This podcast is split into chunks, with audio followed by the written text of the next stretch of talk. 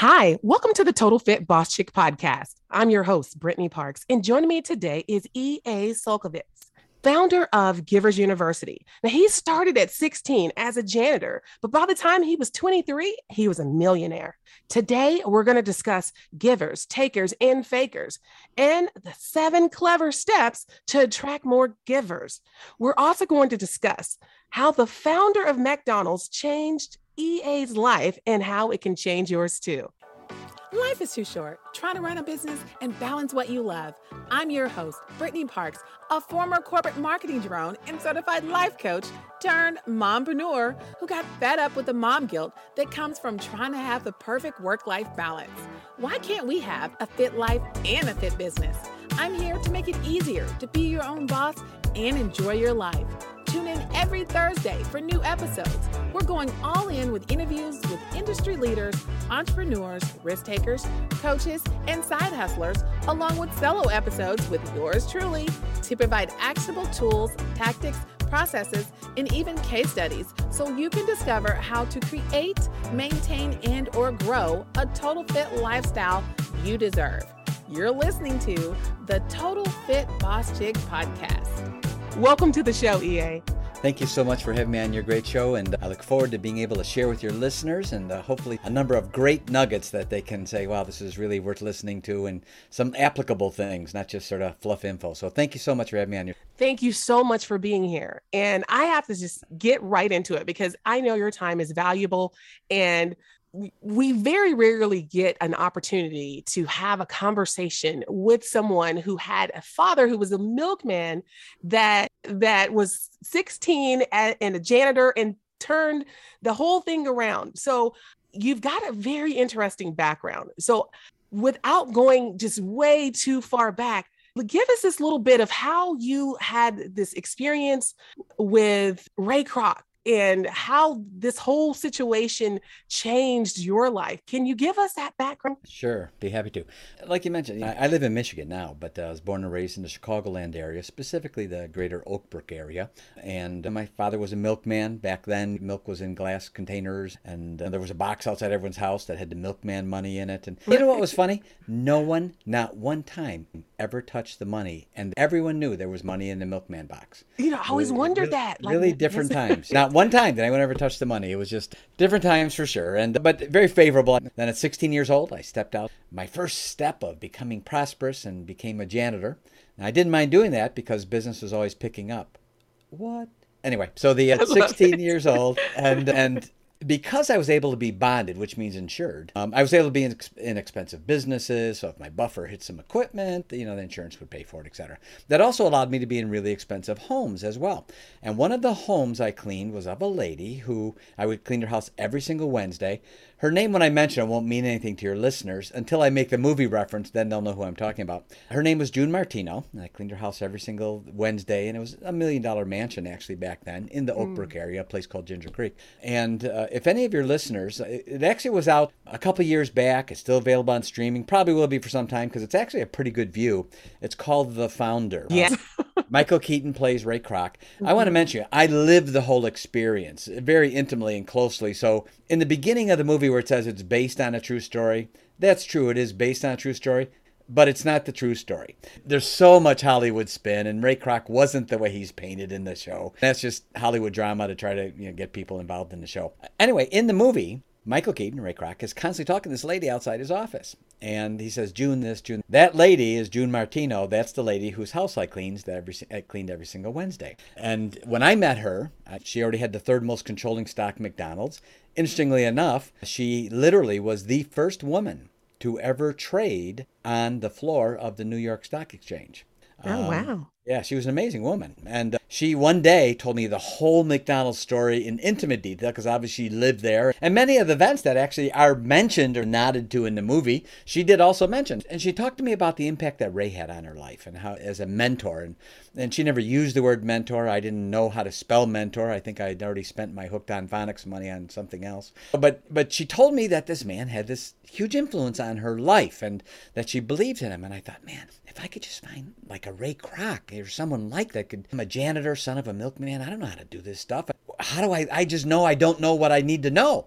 And uh, a couple months later, I, we got this phone call at the janitorial service, and this man was in from Michigan, needed to see some carpeting for a, a diamond store he was opening. And I went and met him, and he offered me a job, and he became my mentor. His name was Sam Robbins, and he became the father I never had, even though I had a father, and I became the son he never had, even though he had a son.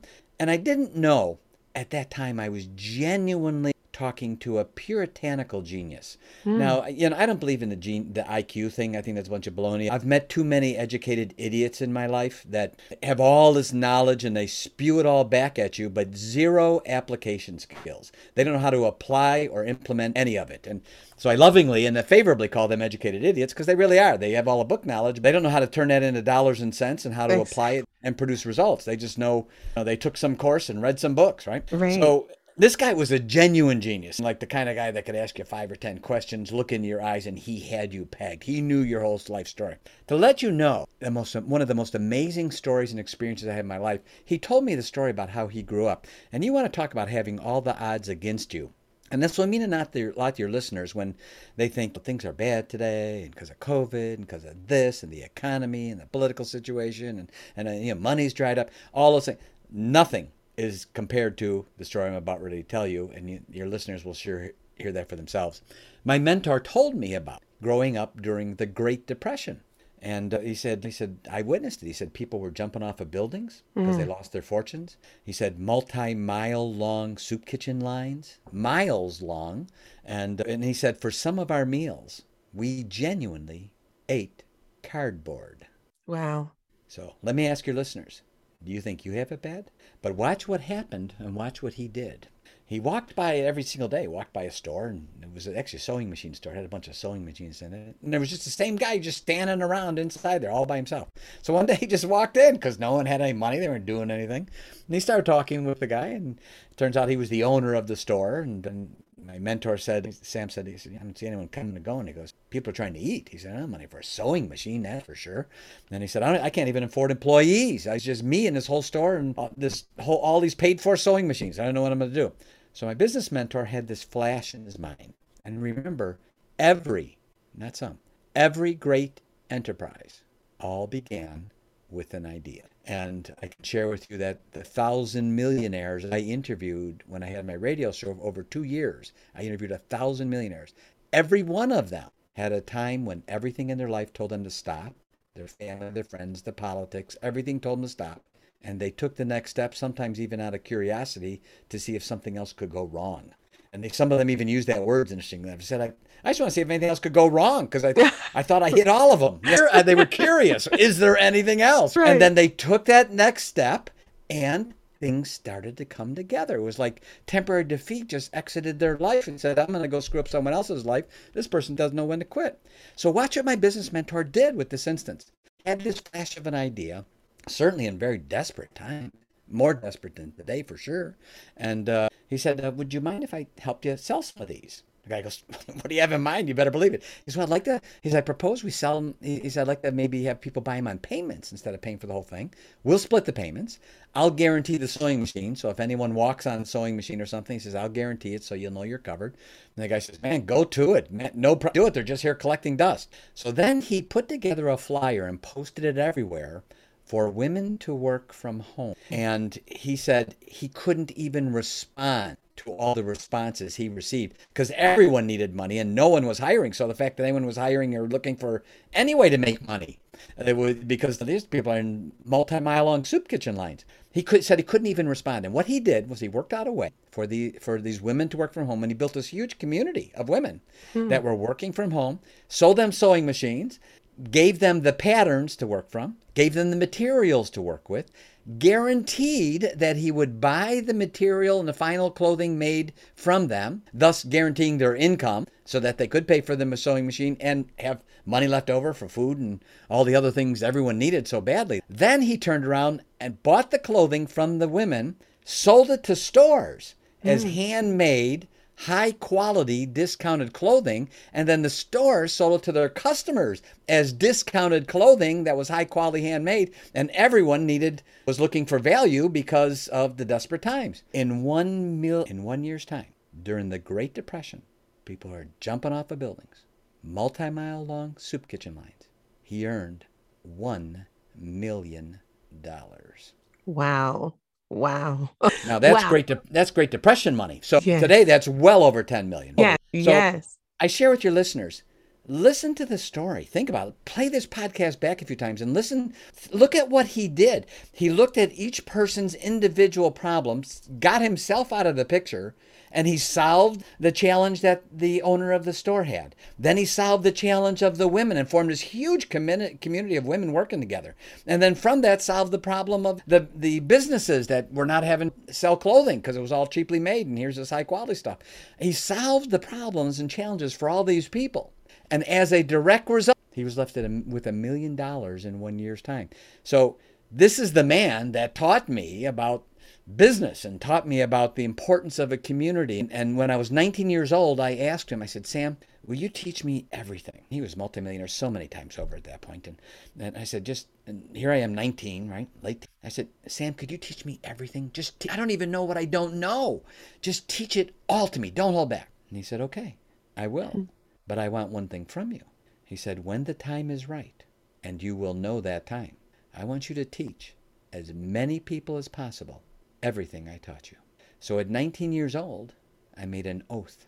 I made a vow to my mentor, who passed on decades ago, yet I still feel is looking over my shoulder, making sure I fulfill my oath. And mm-hmm. that has now what we call Givers University. That's how it came about. Wow. Okay. Okay. So tell us what is a giver and a taker and a faker? Can you give us that background? What For is sure. And, and, and it's one of the things he taught me. Again, I'm just going to keep mentioning things that he shared with me. I didn't make up any of this stuff. And that's for your listeners, you know, if they're looking for answers and they feel there's some hole somewhere, get a mentor. Get someone, not someone that says they know how to do it. Make sure they've done it. There's a big difference between a consultant and an insultant. And, and an insultant's going to charge you for their own education they're getting at your expense. Now, someone that's a consultant or someone that can really teach you or a mentor, someone who has done it and now can say, "This is what I did. These are the lessons I learned. These are the mistakes I made. Here, this is, and this is the end result of all this." Now you're coming from a position of strength. So the difference, one of the things my mentor taught me, and and what we teach at Givers University, it's the same thing. It's based on all that. I didn't make any of it up. We teach. First of all, I, I say to all your listeners, we love everybody. I mm-hmm. say it emphatically. We love everybody. But we teach people how to separate the person who we love from their deed, which we may not love. And from that, we don't judge people. When we say giver, we're not labeling a person, we're labeling giver deeds. When we say taker, we're not labeling a person, we're labeling taker deeds. So what we do is we teach people a skill set that simply is not being taught today. You uh, know, since April, I've done 150 interviews on different podcasts, and I can tell you, it's been amazing to me that no one is teaching this stuff. A skill set of how do you discern who you should have in your life and who you shouldn't. And and it was like this interview I did a few back. The guy says, "Man, it's really great stuff. I read this book. It says I have to have five good people around me." I said, "You're right. You need to have five good people." One question: Which five? And all of a sudden, there was this blank look on his face. Said, "You see my point?" I said, "No one's teaching us how to discern. What do you look for? How do you do it?" So we actually have developed checklists at a very granular level. Broke it down. These are the things. One of them is called the 25 dues, which we give away. We give away free. I just sent out a mass mailing again this morning, as a matter of fact, to our weekly newsletter we send out as a free download. We want people to use it. It literally li- the 25 deeds. We call them the 25 do's. These are the 25 things you watch for. And when they're doing these 25 things, look, observe, don't listen to their words. Watch what they're doing.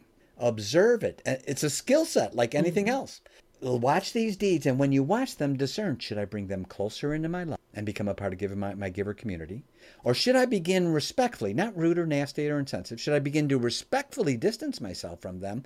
Because if I bring them closer based on what I'm observing, they're going to make me collateral damage. And for your listeners, think about how many fires you stomp out every day that are not of your making. All of those fires have one thing in common There's a name attached, and no one's teaching us how do we discern. And what happens is when we're not stomping out our fires, our stress level goes down, our productivity goes through the roof because we have learned how to surround ourselves with the right kind of people, as we would say are givers. Fencers, there's givers, takers, and then fencers. Fencers are the ones that sit on the fence. They act like givers when they're with givers, they act like takers when they're with takers, and they can be great relationships, but you need to manage them. The giver is wired that way, they're doing it right. So we teach people how to build their own giver community around them because today, and for your listeners, all of them, what do you really have? Really have. We have businesses opening and closing faster than ever before in history. We have products being antiquated overnight by brand new products. And it's happening faster and faster. So what happens for your listener when your product gets antiquated? What happens when your product goes out of when your company goes out of business 5 or 6 years, assuming it's not yours but someone else's?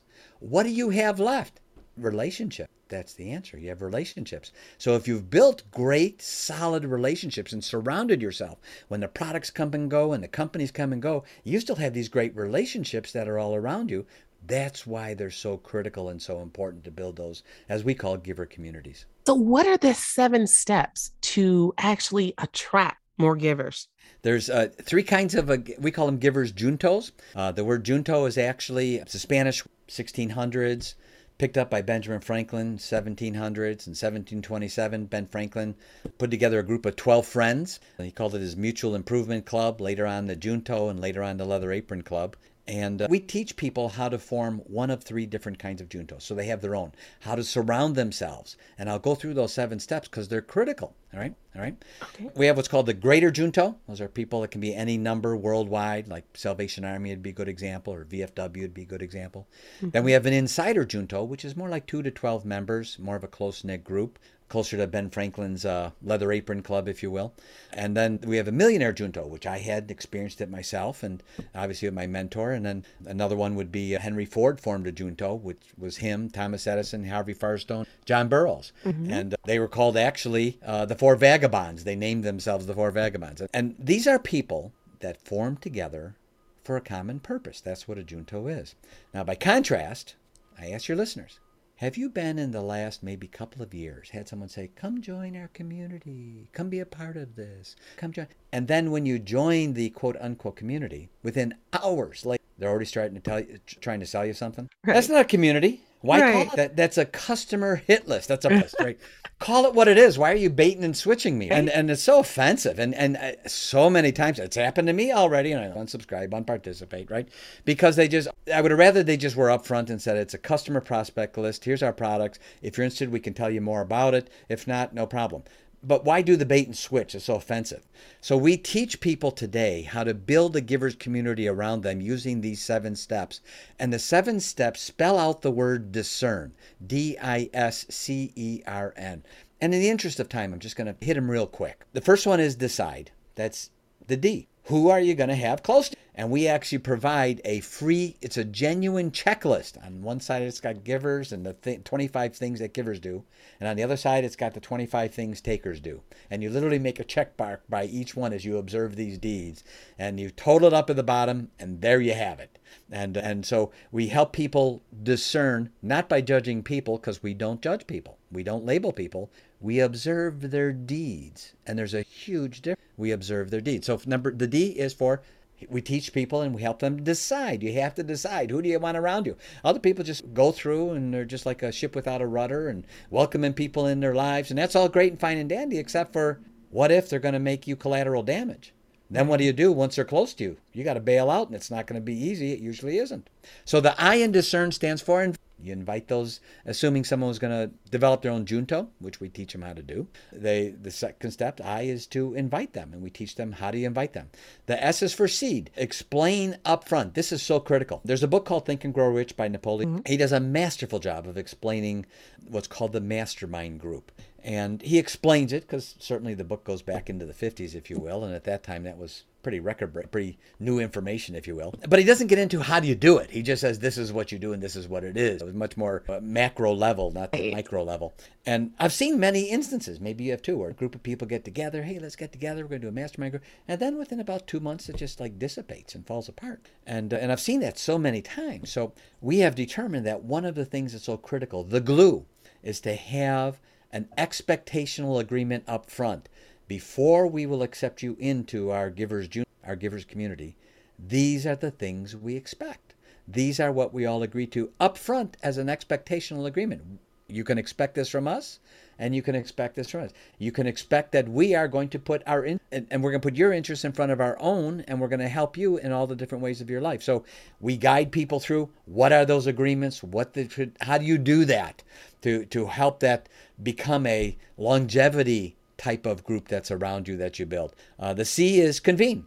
Convene on a regular basis, weekly, monthly. Ben Franklin, he, they met every Friday for a couple hours, uh, a dozen people. It could be weekly, bi weekly, monthly. Just convene on a regular basis. Mm-hmm. E in discern is for established. Ben Franklin called it the Leather Apron Club. Henry Ford, the Four Vagabonds. Give your group an identity, give it a name establish a name, if you will, that helps a lot with the glue and camaraderie of the group. And then R is for rotate. We actually provide agendas. This is what you cover each week. A lot of times they don't know what to do. You know what? Okay, we're all, and then they start staring each other down and twiddling. what do we do? So we provide them with questions to ask and there's a roundtable discussion. And the R in discern is for rotate. Each meeting, a new person is the chairperson and we provide them an actual agenda of what they should be covering with for all of the people that are in it. Be a part of multiple juntos, seed other juntos. You can be a part of a millionaire junto, and these are vetted millionaires, and or they can be an insider junto, a two to twelve, and we actually teach them to number one, they could be a, a founding member and form their own Givers Junto chapter in their own area. There's no cost or anything. We do this because this is a part of the vow and the commitment we have at Givers University. Or if someone wants to just be connected with another Junto, we will connect them and they can be a member if they don't want to form their own, if you will. But we walk them through these steps. We have literally on our YouTube channel, we have two minute clips. And there's a hmm. like a playlist that's called uh, "How Do I Form My Own Givers Community Junto," right? And they literally can watch the two minute clips one after another, and it walks them through step by step. Here's what you do, here's how you do it, here's why you do it, and here's the benefit you're going to get. Just imagine the power when you are one person and you have 11 other people that have put their interest in front of yours. Wow. That and then you do amazing. the same thing with them. And people say, well, it sounds so utopian. I can share with you, it's not huh. utopian because when you have an expectational agreement, and can I share one final story just to try to get it in if I can because it's so critical? Can sure, I do that? Sure. It's one of the most important parts of the giver community in Junto and the mindset my mentor, because of living, uh, literally having cardboard for meals. He had diabetes, an extreme case, if you will, took his life earlier, way more, way earlier than it should have been. And one day he came to me, and we were all business partners in many enterprises at that time. And he said, EA, I'd propose something. And I said, okay. And he had one of those twinkles in his eye. And I thought, boy, this is going to be something. This, I, I knew that look. I knew that look, right? And he said, I would like to propose that we compete against each other. I said, okay. What, what do you mean? He said, this is what I propose. He said, we have a contest against each other each year and we're going to compete to see who can make the other one more money. And whoever loses has to buy the other one anything they want, no matter what it is. Wow. what? I said, before I agree to this, I want to make sure I understand. We're talking right? about here. This is, this is way left field. And I said, let me make sure I understand. Does that mean that next year we're going to compete, see who can make each other more money than the other one? So that means if you make me more than I made you, I lose. And because I lost, you get to ask me for anything you want, and I, as a loser, have to buy it for you. He said, Yep. And I said, So the other way around works too, though. If I win and you lose, I get to ask for anything I want, and then you have to buy for me. He says, Yeah, that's right. And I said, and I took it, I remember this deep breath. And I went, oh, Okay, let's do it. The first year, he beat me so bad, it wasn't even funny. And I had to, which I did, happily paid cash for him for a home in Florida. Wow. I cashed the house out. Now I couldn't be mad. I had the mm-hmm. money, and he had mm-hmm. made me more money than I made him. And I thought, man, I got to figure this out quick. This is going to be brutal. I better figure out that. And then I started winning. And then the next year he bought me a plane. That's when I became a commercial pilot. And then the next year he actually bought me a limousine, and a, and I had a full time valet. And the next year he bought me a second airplane. And then I realized after the fact, again, he showed me what a genius he really was. Here's what he really did, unbeknownst to me we were equal partners. We both owned 50%. He knew in advance he was not going to be able to keep up with me physically. I'm in my 30s. So he, he knew time wise and schedule wise and effort wise, he wasn't going to keep the pace I could keep. And he didn't want my mind to get goofed up because we were splitting everything 50 50. He wanted me to win. Now, let me ask you what kind of person thinks of something like that? What kind of person crafts something like that in their mind, playing it forward enough in their mind to know this is inevitable?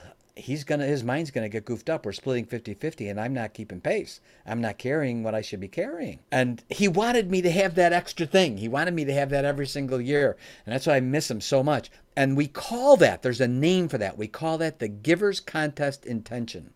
The giver's contest intention is the single intention that every Givers Junto member must agree to up front before they can be let in. They have to agree to it up front, and that means that I am going to compete against the other 11 to have them benefit more than I do. And if they all if there's an expectational agreement in place, this is upfront agreement. And if you're off the rails, we're going to talk about it. And then if it's not a good fit, no problem. God bless you. We'll get someone else. No problem. We're not we're not disappointed. We're not unhappy. It's not for everyone. But that what we call the giver's contest intention. Think about the power of 11 people around you competing to give you more than you're giving them, and every one of them are each doing the exact same thing. I can share with you, it works but you need to do it right. You need to have the commitments up front. They need to know what, what's expected and then watch it because it's incredible. Wow, that is amazing. Okay, so EA, you also have this huge background of multiple other things that you like scuba diving to martial arts. How did you have time to create this empire, yet still have time to focus on you and growing yourself and hobbies? Thank you. I mean, that's an interesting question and a great question. First, again, I have to defer back to the power of a mentor. These are things I wanted to do. I thought, and, and I just said, I'm just going to do this. And my mentor taught me, I saw it. He was my mentor. I learned from June Martino with the whole Ray Kroc thing with McDonald's. I simply went out and found people. I said, I want to become an advanced scuba diver. I just want to be advanced a scuba diver. I want to be an advanced one. So I found someone who specialized in search and rescue, working for the, like the police department and fire department, that kind of thing, and a very advanced one in search and rescue. He taught me how to scuba dive and be an advanced diver. Why? He had done it. The same thing with becoming a commercial pilot. I, I learned from the best pilots and, and people that learned and taught me how to squeak that plane right in and and not just what we call the brick three approach where the old any landing you can walk away from is a good one right. so uh, learning from people who have done it and observing them and saying can I really say they're the best or among the best? If not, I need to keep looking and find that person. And strive for the balance in your life. Strive for it because the giver's scale of life is never out of balance. My mentor said, picture this big scale this is how this works. On the right side, all the things you're going to get in life. On the left side, all the things you're going to give and contribute. The scale is never out of balance. So forget about the right side and what you're going to give and give to everyone else and heave as much as you can on that left side of the scale with no thought of the right side. Try to get the scale out of balance. That's your goal. Get it out of balance because it won't be out of balance and you'll always get everything back. And that has to do with life too we can give to ourselves and so many people don't. They are so interested in taking care of the business of the king if you will. They're not taking care of the king which in that instance as an entrepreneur is then they're the king. And and so they're caught up in the day-to-day business that they don't pull that step back and look and say today when i put my head down on my pillow did i have my best day ever? And that's why we say at givers university when we don't say just have a good day. I don't believe in that. I don't tell i say to people i always end the same way I say, have your best day ever. And that includes all parts of our lives your family, your social, your business, all of it. Have your best day. Beautiful. I love it. Oh my goodness, this is so inspirational. And guys, if you needed some inspiration, this could this is it. this is it. We've all gone through so many different things and EA your stories I could listen to forever. And I know that our listeners could you. as well. And y- you also have one thing that I'd love to dig in a little deeper.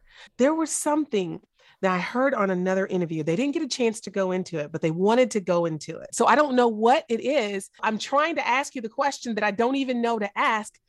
There was something, was there a mistake or was there something that actually happened that you grew from? I can tell you there's, I have what I call my three temporary defeats and each one caused me to write a book so my butt wasn't in that position again. And, and even while being mentored. And the first two were, have, were betrayals in business if you will. Why? I didn't have the right people around me. I needed to learn how to discern more. And fortunes came and went and came and went through my whole life.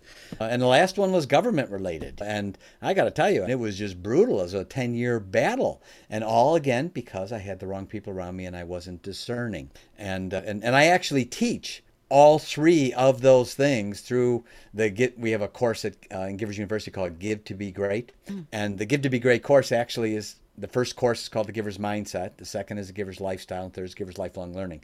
Through those three courses i teach my three biggest major defeats why they happened how they happened and the details of them. And they were political betrayals, business betrayals, and each one of them is a story that certainly would be longer than this podcast. And, and once in a while, I'll do one of the stories just for the heck of it to help people learn, but on how unexpected things. And but it all really always came down to the one thing. So all of it's never been perfect. It's never right. been great. In fact, what has been perfect is that I only had one superpower. One. Huh. I had the ability to say, I don't know about that. Could you teach me? Right, right. Where everyone else today wants to have preeminence and they all want to be the smartest person in the room. And I was just the opposite. I was the one saying, I'm not. And I've always believed if you're the smartest person in the room, you're in the wrong room. There's nothing to be learned there. And who needs the ego trip, right? You can't pay the bills with ego. And uh, there was three separate instances. The first one, just to say it, just to get it out there, because there's a lesson to be learned in it, right? Years ago, they had this thing called a, a voice actuating machine. It was an answering machine that sat on your desk before things were all you know digital. Right. And on one side there was a cassette tape that had your outgoing message. On the right side was an incoming message tape that was about 60 minutes long. And mine was voice actuated. It meant as long as someone was leaving me a message on the phone, my machine would keep recording as long as they talked. So I left home for about an hour and a half, came back, and an hour, and I was only gone for like an hour and a half, and a whole 60 minute tape had been used up. I said, man, oh, some kids got a hold of it. They did once in a while, and they just keep, they'd play on it because they knew it was, they figured it was recording. It wasn't. And boy, was I in for a shock. My business partner at the time, not my mentor. I was being mentored, but it's a totally separate person. We owned a training company at the time, very prosperous, numerous offices in the Chicagoland area, doing very well. He was calling me and leaving me a message for me to call him back. And back then, when someone was on the phone, there was this tone in the background when someone was calling them to let them know someone's calling you, even though you're talking to someone else. And it was like beep. And I could hear that tone in the background in the recording because he just left me a short message give me a call back he hit his receiver on his phone so fast, it put his phone on call conferencing with my phone, and my machine recorded the whole conversation with him and someone else, and I wasn't even home. So a three way call. it was a three way call. Yeah. And here's the thing the call was about the details of the plan of how they were going to kick me out of the company and take it over. Wow.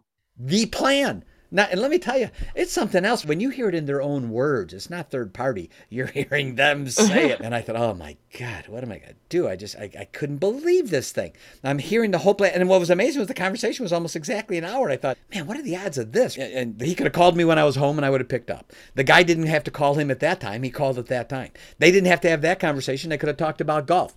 Why that conversation with the actual plan? So, needless to say, I, I told him that after a sleepless night and deep digging deep inside, obviously a, a feeling a, a, deep level of betrayal, you know, and I went into my training that my business mentor taught me, and I told him next day, I said, Jim, you need to buy me out, which I knew was going to basically ruin his plans. I knew the whole plan, and uh, here's what's interesting: he did buy me out, and we within a week we'd already separated at that point, and I was going to do it anyway. I didn't even want to be around the guy. I felt like I needed a flea dip every time I was in the room with him, Right. and and so I had that feeling when you're around someone. That, oh my god! So here's what's interesting. One year later, I saw him at an amusement park, and I was at an angle, so I saw him, and he didn't see me, but I knew it was him. I mean, I knew who my partner was, and he was close enough. It was clear it was him. I had already heard in 12 months' time he had filed for personal bankruptcy, closed the company that he quote unquote wanted to take over, had no one working for him anymore, filed for divorce and had gotten divorced. And I'm looking at him, and it looked like he had aged 20 years Wow.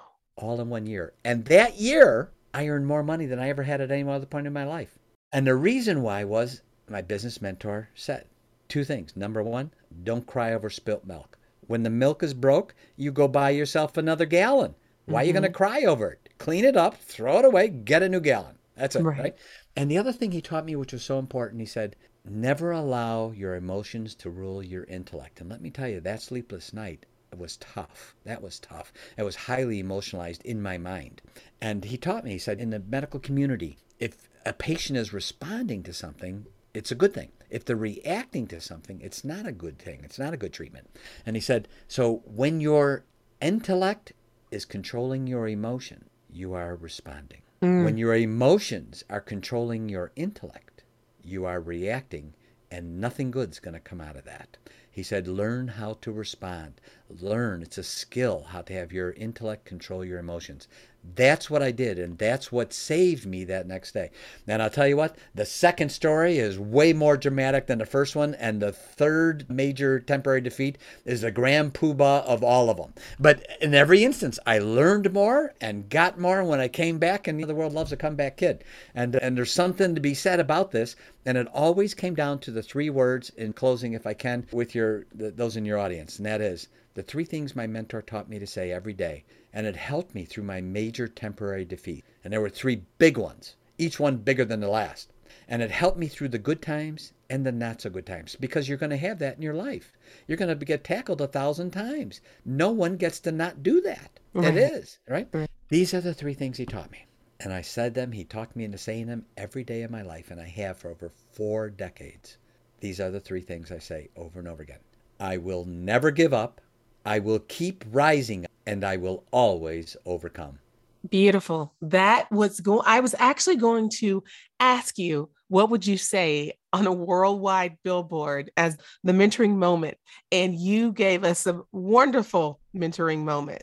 That Thank you so much. Thank you You're so welcome. much. EA, everyone will want to know how to get in touch with you. Now, I'm going to have your information in the show notes, but let us know your favorite way to get in touch with you.